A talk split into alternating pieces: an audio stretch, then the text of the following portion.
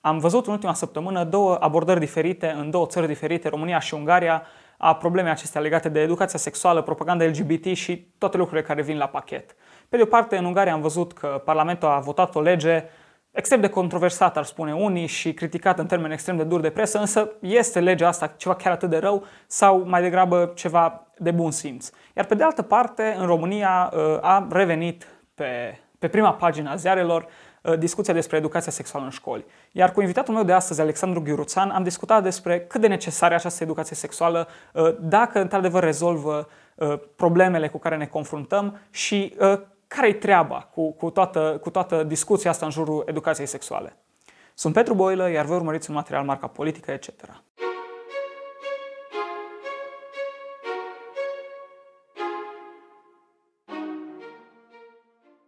Da, așa cum spuneam, uh, probabil ați văzut prin presă, în Ungaria s-a, s-a votat în ultima săptămână o lege foarte, foarte dur criticată împotriva libertății de exprimare. Uh, s-au sesizat toate organele de conducere la nivel european. Uh, nu se poate așa ceva. Cei cu homofobia, cei cu uh, îndoctrinarea și cu câte și mai câte. Și cred că ar fi cazul să discutăm un pic despre legea asta, pentru că paragraful, poate cel mai controversat din lege, este următorul și citez. Uh, pornografia și conținutul ce reprezintă sexualitate sau promovează devierea identității, identității de gen, schimbarea sexului și homosexualitatea nu trebuie să fie accesibile celor cu vârsta sub 18 ani. Și eu citind legea asta și văzând pe de altă parte, uh, sau mă rog, n-am citit toată legea, bineînțeles, uh, citind aceste pasaje și văzând pe de altă parte o reacție atât de dură din partea presei, pur și simplu mă întrebam care îi problema cu așa ceva, adică ce-i greșit la asta? Și mi-am dat seama că uh, încă o dată se vede uh, exact lucrul ăsta. Toată mișcarea și toate ONG-urile și toți activiștii de mult au încetat să lupte sau să se mai prefacă măcar că luptă pentru, pentru drepturi egale, pentru uh, acceptare în societate și așa mai departe. Nu, scopul e altul. Scopul e să prezinte și să împingă în față și tot timpul să scoată în față și tot timpul în toate filmele trebuie să apară un personaj gay, uh, pe panourile publicitare trebuie să apară personaje gay. Deci uh, toată lumea să fie uh, plin de, de lucrurile astea, care, din nou, până la urmă, nu sunt niște lucruri dezirabile, sunt niște uh, probleme până la urmă, ceva ieșit din normal, nu îi, uh, îi abaterea de la normă. Și uh, cred că Parlamentul sau politicienii din Ungaria și-au dat seama că, băi, stai, stați un pic, știi, adică nu, nu mai veniți cu lucrurile astea pentru că nu ne interesează, adică uh, vrem să lăsăm lumea așa cum e, așa cum o știm, din fericire. Și politicienii unguri și-au dat seama de treaba asta și cred că vor să se lupte și cred că e de fapt un, un model foarte bun. Pentru că noi conservatorii sau politicienii de dreapta sau cum vrem să zicem, cred că e cazul să, să înțelegem un pic și să, să acționăm în consecință uh, la să înțelegem cum, cum încearcă stânga și politicienii de stânga și ONG-urile și asta, care, care sunt armele cu care ei se luptă și ce vor să facă și cum vor să facă. Și în momentul în care înțelegem, să putem să răspundem uh, în consecință. Și acest gen de lege mi se pare, mi se pare ceva absolut de bun simț. Da, lupt cu această propagandă care pur și simplu nu are niciun sens. Nu mai despre drepturi, nu mai despre egalitate, nu e despre nimic ce, uh, cum să zic, lucruri care, care există niște probleme și vrem să le, să le uh, rezolvăm. Pentru că ele nu mai există de mult ci acest gen de propagandă pur și simplu asta își dorește. Să normalizeze ceva care până la urmă îi anormal și să, să inducă, exact cum ziceam, confuzie și uh, copiii să nu mai știe. Să, ce, doi bărbați și un bărbat și o femeie exact același lucru, un travestit e ceva absolut normal, adică tot o să fie un amalgam de idei uh, din care nimeni nu mai înțelege nimica. Și, din nou, politicienii unguri și-au dat seama de chestia asta și o da legea asta uh, împiedicând să se mai întâmple lucruri de genul ăsta. Și mie personal mi se pare pur și simplu un lucru bun și, din nou, un, un model uh, pentru, pentru dreapta politică, să zic așa, de, de cum se luptă cu stânga. Pentru că în momentul în care noi pur și simplu ne plângem și uh, stăm și discutăm la cafea despre ce nu merge bine, vedem că stânga uh, poartă războiul ăsta cultural, cum mi se zice, uh, destul de aprig, îl, îl duce. Și până nu o să venim și o să contracarăm aceste atacuri ale lor, uh, nu o să ajungem nicăieri. Și aici ajungem în, în România, unde din păcate, sau din punctul meu de vedere, din păcate, uh, am văzut cu totul și cu totul altceva. Săptămâna asta și vedem în spațiu public cu totul și cu totul altceva. Uh, și, bun, această declarație absolut uh, monumentală a lui Dan Barna cu da, noi nu mai trebuie să ținem cont de himerele medievale ale părinților, ci trebuie să ținem cont de copii. Și uh, aici sunt două, două lucruri. Pe de o parte e vorba de toată povestea asta cu educația sexuală și pe de altă parte, și despre asta aș vrea să vorbesc uh, acum și la final discutăm și despre educația sexuală, despre o mentalitate care se reflectă din, din declarația acestui Dan Barna. O, o mentalitate pe care eu pur și simplu o detest și îmi doresc să, să ajung să trăiesc ziua în care uh, nu mai există astfel de gândire în, uh, în uh, Parlamentul României sau în, în cadrul principalelor partide de guvernare. Și anume această mentalitate cum că statul trebuie să dicteze. Statul știe mult mai bine decât părinți în cazul ăsta, dar e aceeași mentalitate, statul știe mult mai bine decât tine pe ce să cheltui banii, de aia îți fură taxe la greu și după aia îi fură. Statul știe mult mai bine decât tine unde vrei să mergi la spital, unde vrei să mergi la școală, ce vrei să faci, unde vrei să mergi în vacanțe și așa mai departe. Și în cazul ăsta specific, statul și Dan Barna știe mult mai bine decât părinții cu himere medievale ce mai bine pentru copiii lor. Și uh, mentalitatea asta uh, e atât de dăunătoare și atât de toxică încât nu, nu știu dacă este ceva mai toxic decât asta, pentru că uh, se ajunge exact la, la acest control al statului asupra uh, vieții individului și aici asupra vieții copilului și părinții au himere medievale. Nu, nu, nu, nu ne pasă de ce, uh, de ce spun ei. Și asta ne duce la încă o, o discuție pe care uh, cred că e un context potrivit să vorbim despre asta. Pentru că, uh, da, Dan Barna vine și ne zice nu mai ținem cont de himerele medievale ale părinților, noi facem educație sexuală, că știm mai bine și noi luptăm pentru copii și, apropo, ă, fără niciun fel de, ă, cum să zic, critică sau, deci n-ai nicio problemă, dar Dan Barna nu are copii. Nu mă interesează de ce, e absolut problema lui. Dar în momentul în care nu ai copii, e foarte riscant și să vii să spui că noi trebuie să, nu mai știu exact, trebuie să ne uităm la copii, nu la himerele medievale ale părinților. Uh, îmi pare rău, dar până una alta, părinții au niște copii și, dragă Dan Barna, Cred că nu e nimeni în țara asta care crede că tu ai un interes mai mare pentru binele copiilor decât părinții, părinții acelor copii. Și părinții acelor copii cred că ar trebui să aibă dreptul și atunci am rezolvat și problema educației sexuale și am rezolvat atât de multe probleme, inclusiv problema sistemului poate de învățământ care e la pământ în România, e cazul să discutăm despre privatizarea sistemului de, de învățământ. Exact cum uh, discutăm despre privatizarea sistemului de sănătate atunci când uh, spitalele explodează și pacienții mor în spitale, când vine vorba despre educație și despre lucruri uh, din domeniul ăsta, e cazul să discutăm despre privatizarea sistemului de învățământ. Pentru că odată ce ai privatizat sistemul de învățământ și fiecare părinte are dreptul să-și trimită copilul la ce școală vrea el, cu ce profesor vrea el, unde programa se învață uh, după normele acelei școli, o să dispară toate problemele astea și dacă eu sunt cu himere medievale și vreau să-mi trimit copilul la o școală confesională, o să am posibilitatea să o fac. Dacă tu, Gigel, uh, ești ultra progresist și vrei să trimiți la o școală unde copilul tău o să învețe, nu știu, uh, că genul e uh, extrem de fluid și câte și mai câte, treaba ta foarte bine o să poți să o faci. Și abordarea asta gata, eu vin Dan Barna sau, mă rog, Dan Barna, Guvernul României impun o, o uh, programă, toată lumea face după cum zic eu, nu mă interesează ce cred părinții pentru că ei habar nu au ce mai bine pentru copiilor, eu știu mai bine că, nu știu, uh, expert, am consultat experții și vin și dau cu pumnul masă și zic așa se face toată lumea, în ciuda voinței părinților, deși, din nou, părinții sunt cei care, care finanțează, de fapt, sistemul de învățământ prin taxe. Și acum ne putem muta la a doua parte a discuției, cea mai controversată și uh, subiectul cel mai, cel mai amplu. Și pentru asta l-am chemat, așa cum ziceam, uh, pe Alexandru Ghiuruțan să discute, să discute cu mine despre, din nou, problema asta a educației sexuale. Ce înseamnă, cine o va face, cum o va face, avem nevoie cu adevărat, uh, rezolvă toate problemele, uh, pentru că nu ne vine și ni se zice, gata, e nevoie de educație sexuală. De ce? Că avem oameni minore, gata, nu mai, nu mai întrebați nimic, nu vă prezentăm nicio dovadă, nicio statistică, nimic, nimic, nimic, ci știm noi că uh, educația sexuală va elimina, nu știu, va eradica uh, mamele minore. Așa că vă invit să, să urmăriți discuția pe care am avut-o cu Alexandru, o discuție deschisă și extrem de interesantă din punctul meu de vedere. Te salut, Alexandru, și bine ai venit la Politică etc. Bine te-am găsit, Petru. Salutare ție și ascultătorilor tăi.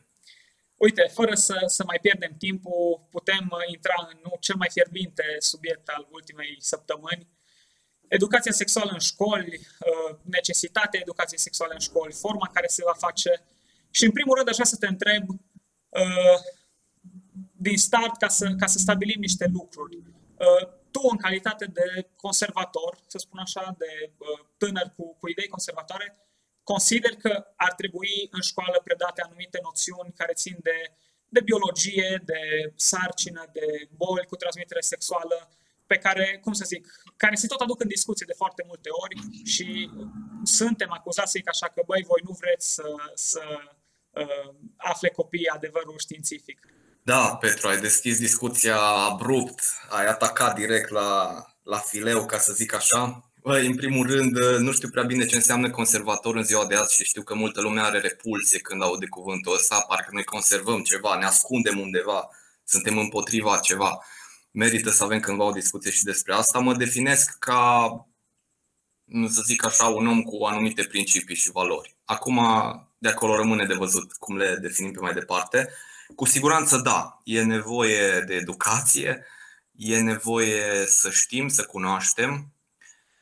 Cu toate astea, de multe ori în uh, viața de zi cu zi vedem că binele amestecat cu rău, e foarte greu să-l discernem. Eu îți spun sincer, când am auzit pentru prima dată de proiectul ăsta cu educația sexuală în școli, cu fără acord și așa mai departe, mi-am adus pentru prima dată aminte de perioada de tristă amintire, așa cum îi spunem noi, când uh, părinții noștri aveau ore de socialism științific. Acum, eu n-am prins perioada aia, o știu din relatări și din documente. Ce era ora aia de socialism științific? Pe scurt, era o oră în care se preda ideologie comunistă. La teste trebuia să scrii după virgulă, da? Deci eu am, de exemplu, părinții mei îmi povesteau că trebuia să reproducă fix cum zicea acolo, că altfel erau, era bai mare cu partidul, cu așa mai departe. Era definire reacționar, contra Revoluției și așa mai departe. Mă întreb cum o să fie aici, când dacă zici mamă și tată, ești definit oare cumva, dacă zici băiat sau fată, în alt fel, ești retrograd, retrograd sau am înțeles acum medieval. Da, ai himeră medievală. medievală, domnule, da foarte, foarte interesant. E, e o problemă despre care se discută.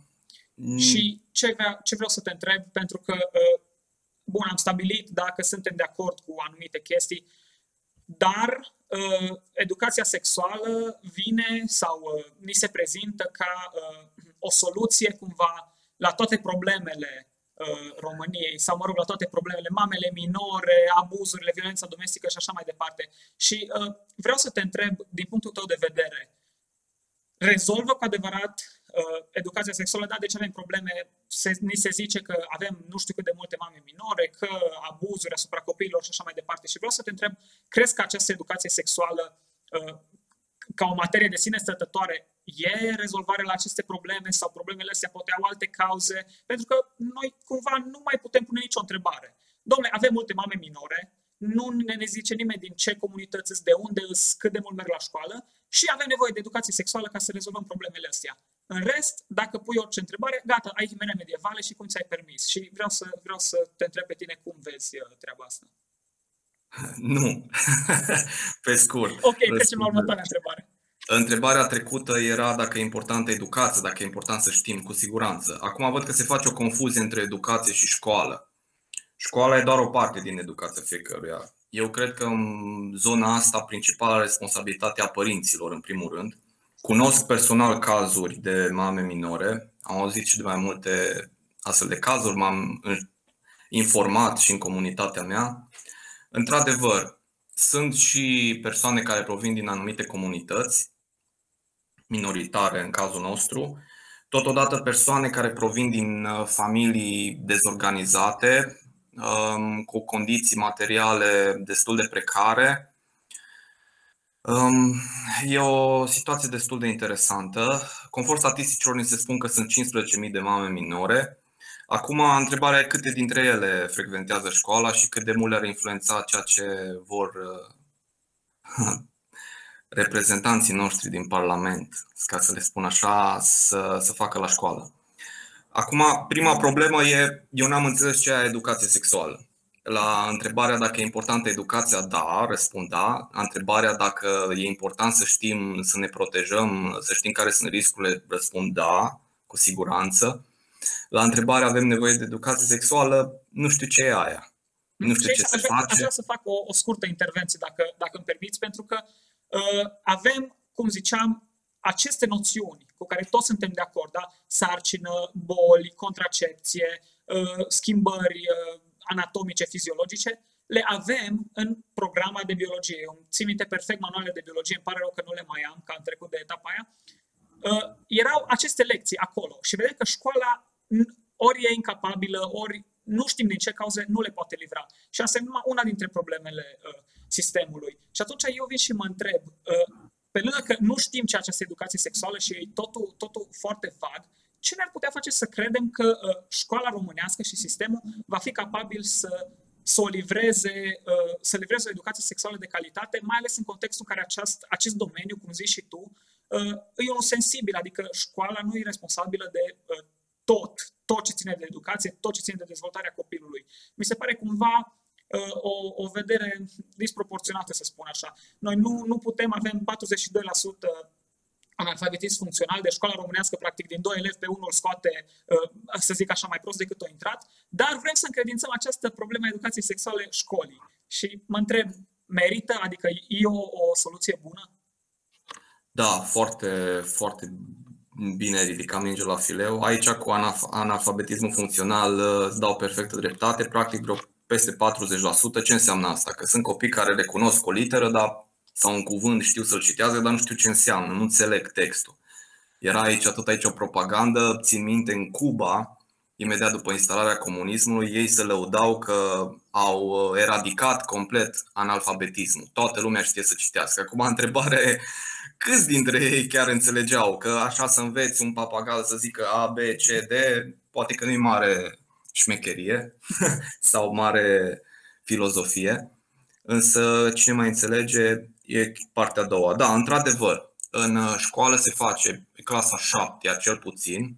Am verificat și acum am, am văzut și anumite manuale sau secvențe din manuale de biologie. Într-adevăr, se face sistemul reproducător, se studiază anatomie, da, într-adevăr, și bolile aferente. Acum, eu să spun sincer, Petru, eu cred sincer că marea majoritate, și că zic marea majoritate, hai să, nu, hai să zic direct, probabil că nimeni din cei care, niciunul din cei care, sau dintre mamele minore, nu știau, uh, sunt convins că știau fiecare ce se va întâmpla uh, exact.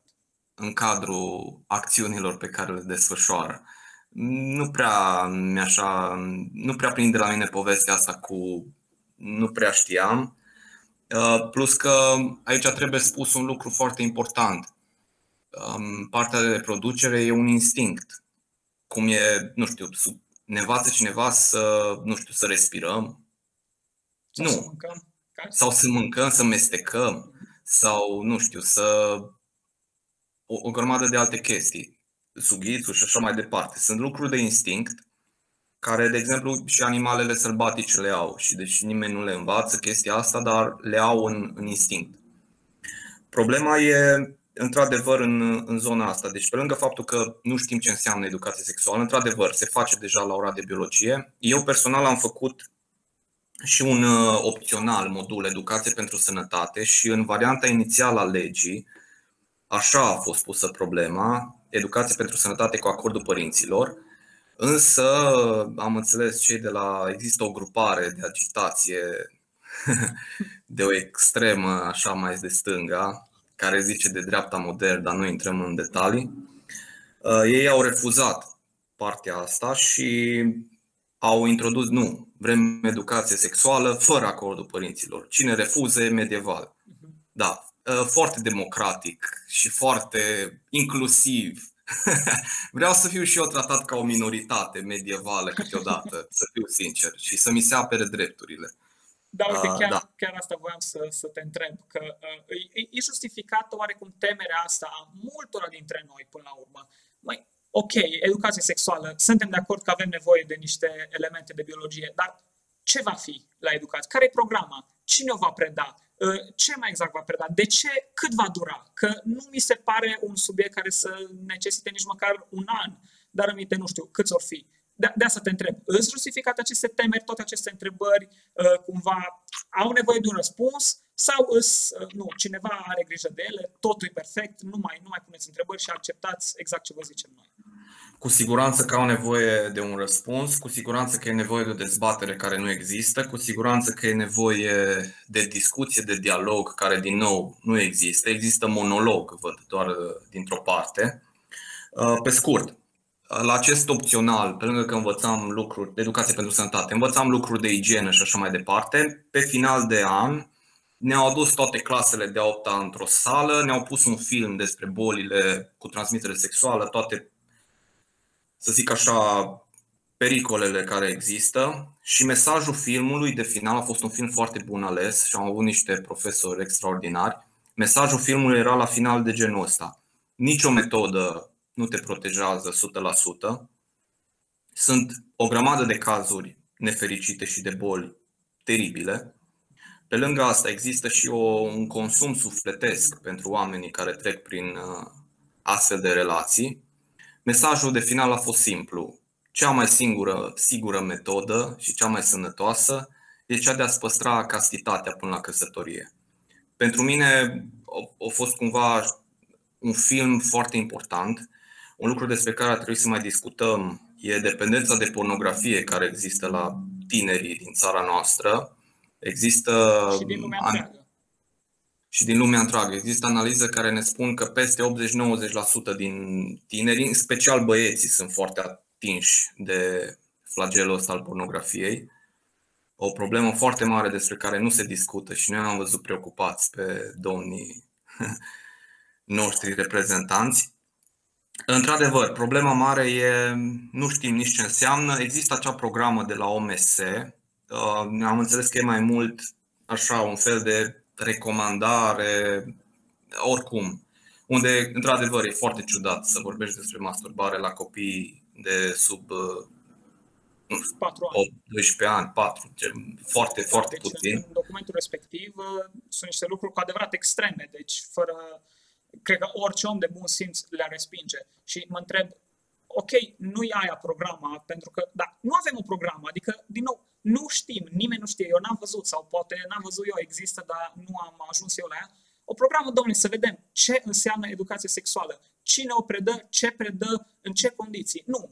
Doar știm că ea există, că ea trebuie implementată și că va rezolva toate problemele omenirii. Și gata, atât. Asta e discuția. Exact, Petru. Ai ridicat foarte bine problema. În primul rând, trebuia o dezbatere de viziune, să vedem, domnule, e nevoie de așa ceva sau nu? Se acoperă programa școlară așa ceva sau nu? Și eu vreau să întreb, spuneți-mi și mie cum a supraviețuit neamul nostru mii de ani fără educație sexuală în școli și fără să învețe țăranii de la țară cum să facă copii. Că nu i-a învățat nimeni. Dar uite că și eu și tu, Petru, suntem aici. Da, da. Ce întâmplare, nu-i așa? Uh, pe de o parte. Pe de altă parte, într-adevăr, uh, trăim în vremuri diferite unde, cum am zis deja și de problema pornografiei, trebuie avut o discuție. Însă, chestia asta, cum ziceai și tu, nu văd ce poți să înveți în 12 ani. Ce o să ți se dea și notă la chestia asta. Adică da, o să se... nu, nu, legitime absolut legitime din punctul meu de da, vedere. După părerea mea, una, două ore într-un generală, unde să fie prezent un medic, un, chiar și un profesor de religie bun sau, de ce nu, un cleric care să spună anumite lucruri despre traumele pe care ei le cunosc de la alți tineri care au trecut prin chestia asta.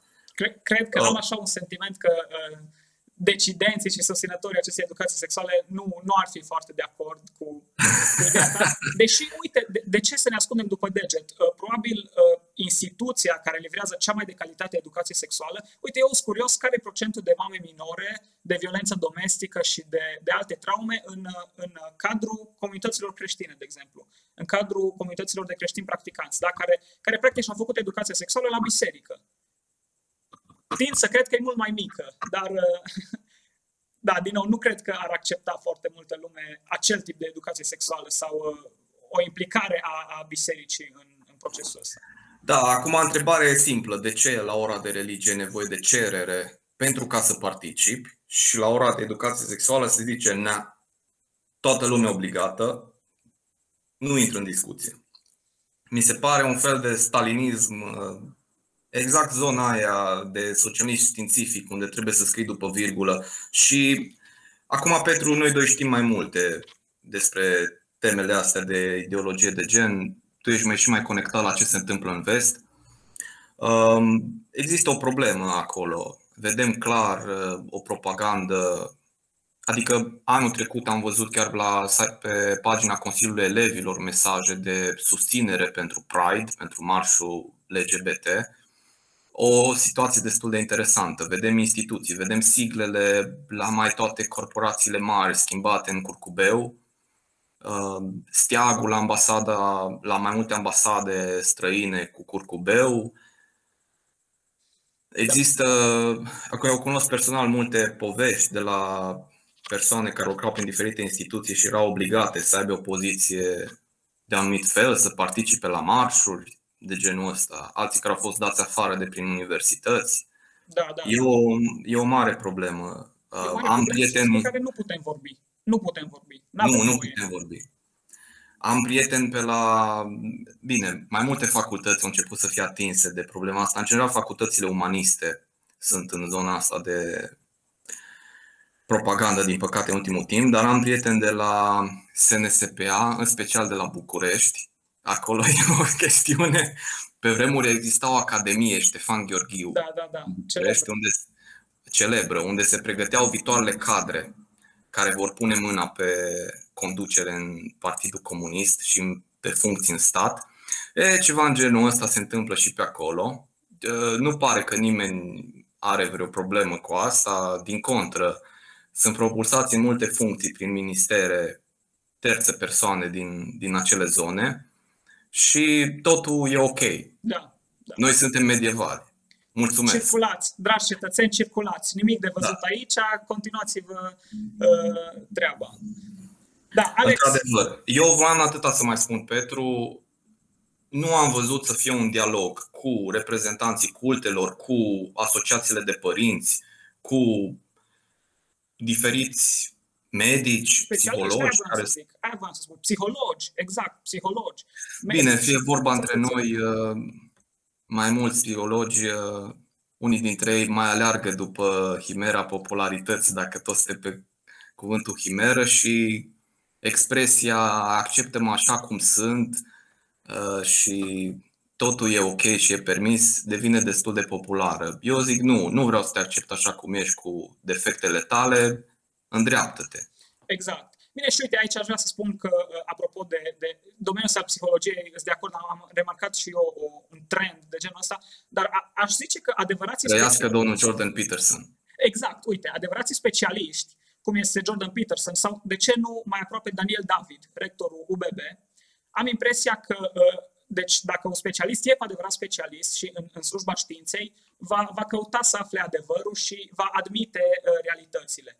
Și uh, pe, pe Daniel David, că la el mă gândesc, l-am văzut de mai multe ori venind cumva împotriva curentului, cu niște declarații, cu niște idei uh, împotriva curentului ăsta, ăstuia sângist, pe care, așa cum bine, bine ai remarcat, uh, se, se infiltrează tot mai mult în, uh, în universități.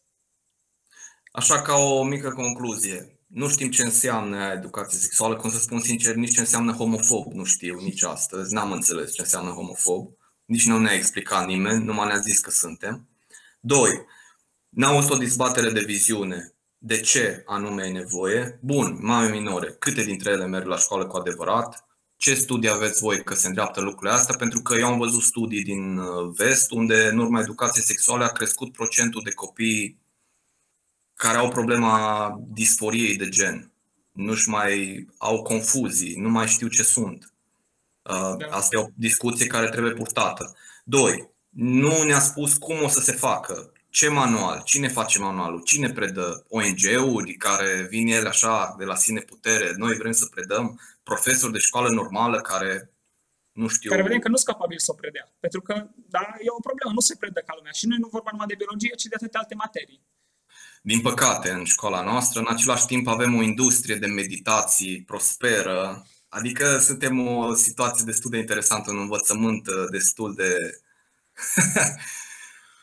asemănător cu ce se întâmpla într-un stat uh, mai de stânga extremă.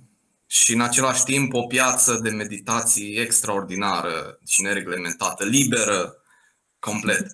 Uh, da, foarte interesant. Apoi, totodată, da, de ce fără acordul părinților? Eu cred că părinții trebuie să fie tot timpul informați despre situația copiilor lor. Ei sunt principalii responsabili pentru educația copiilor lor. Nu sunt de acord cu viziunile de genul copilul este al statului. Am auzit asta prin, la niște dezbateri prin Spania, la niște grupări de astea destul de radicale.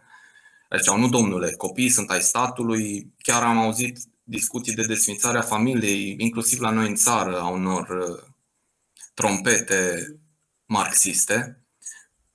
Ce copii face statul? Cu cine? Vreau să te întreb și eu, Petru. Eu știu că, de fapt, copiii apar dintr-o familie, dintr-un tată și un mamă. Asta știu eu. Și o mamă, o mamă, să nu, să nu creăm confuzie. Petru, Petru, ultimele două minute. Pentru că vrem să folosim argumente logice, științifice, documente, nu povești. Corect. În anul 1917 și până în 1920, când s-a desfășurat uh, Revoluția Comunistă din Rusia, um, pentru cei dintre noi, adică mai multă lume știe, de fapt, Lenin a fost trimis cu un vagon plin de bani din Germania ca să scoată Rusia din război, pe scurt. Acum ce se întâmplă după aia e povestea a doua.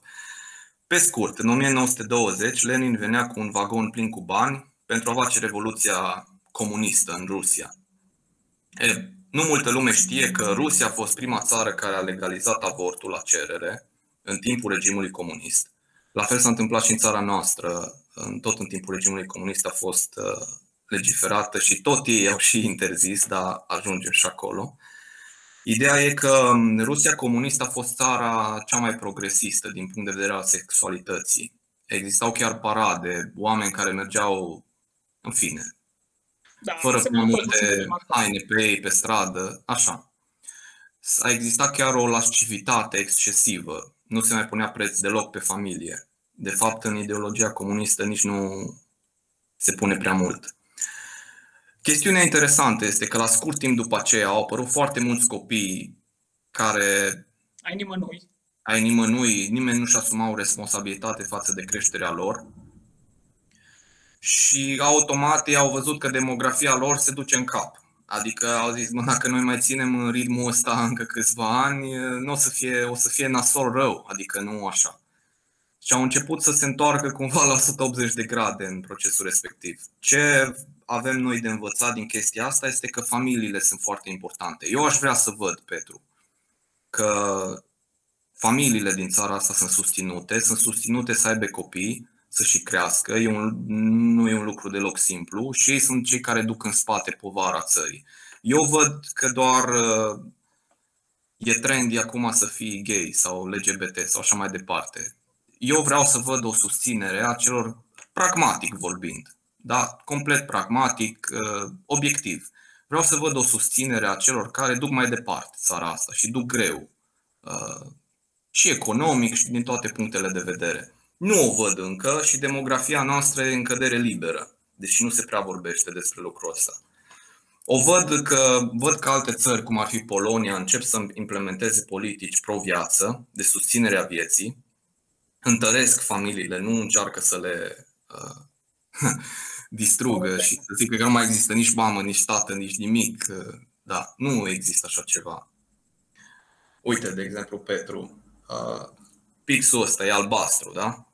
dar e albastru și pentru mine și pentru toată lumea. Deci, it's a fact. Există anumite lucruri palpabile care nu sunt relative, adică e albastru pentru amândoi. Nu pentru unul e roșu, pentru altul e bărbat, pentru altul e femeie, pentru altul e altceva, totul e mixat, nu mai știe nimic, nimeni ce e acolo.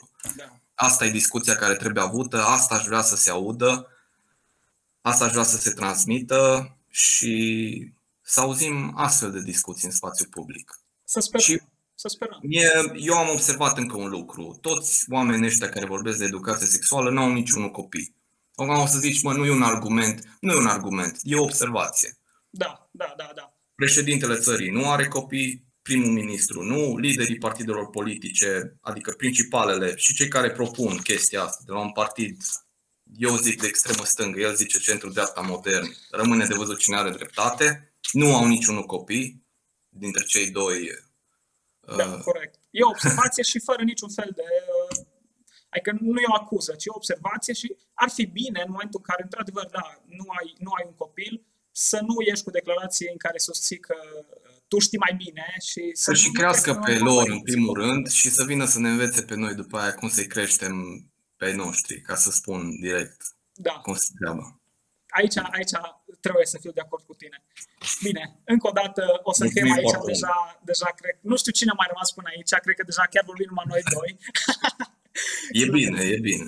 Mulțumesc. Uite, asta uh, un gând de încheiere. Uh, ziceai că ai vrea să, să apară în spațiu public. Alexandru, cred că uh, noi suntem responsabili până la urmă. Adică fiecare acolo unde suntem, să, adică spațiu public suntem noi, nu? Și dacă o să aducem și o să ne, ne zbatem să uh, ne promovăm ideile și uh, dezbaterea în spațiu public, atunci va ajunge în spațiu public. Dacă vom sta și să ne plângem, domnule, că uh, politicienii nu fac și de ce nu sunt toți de acord cu mine, nu o să ajungem uh, nicăieri. De asta, de asta mă bucur foarte mult că am discutat. Încă o dată aștept, uh, poate să continue dezbaterea în comentarii, pentru că, din nou, subiectul e, e sensibil și uh, există multe, multe păreri. Îți mulțumesc mult, Alex, și te salut! Mulțumesc și eu. Pentru cei care ne spun că noi suntem medievali și trăim în evul mediu, noi le spunem că ei trăiesc în ev media și pentru cei care ne spun că vor să trăiască în uh, epoca postmodernistă, noi le spunem că epoca asta nu înseamnă epoca post-adevăr. Mulțumim tuturor! Seara Salutare!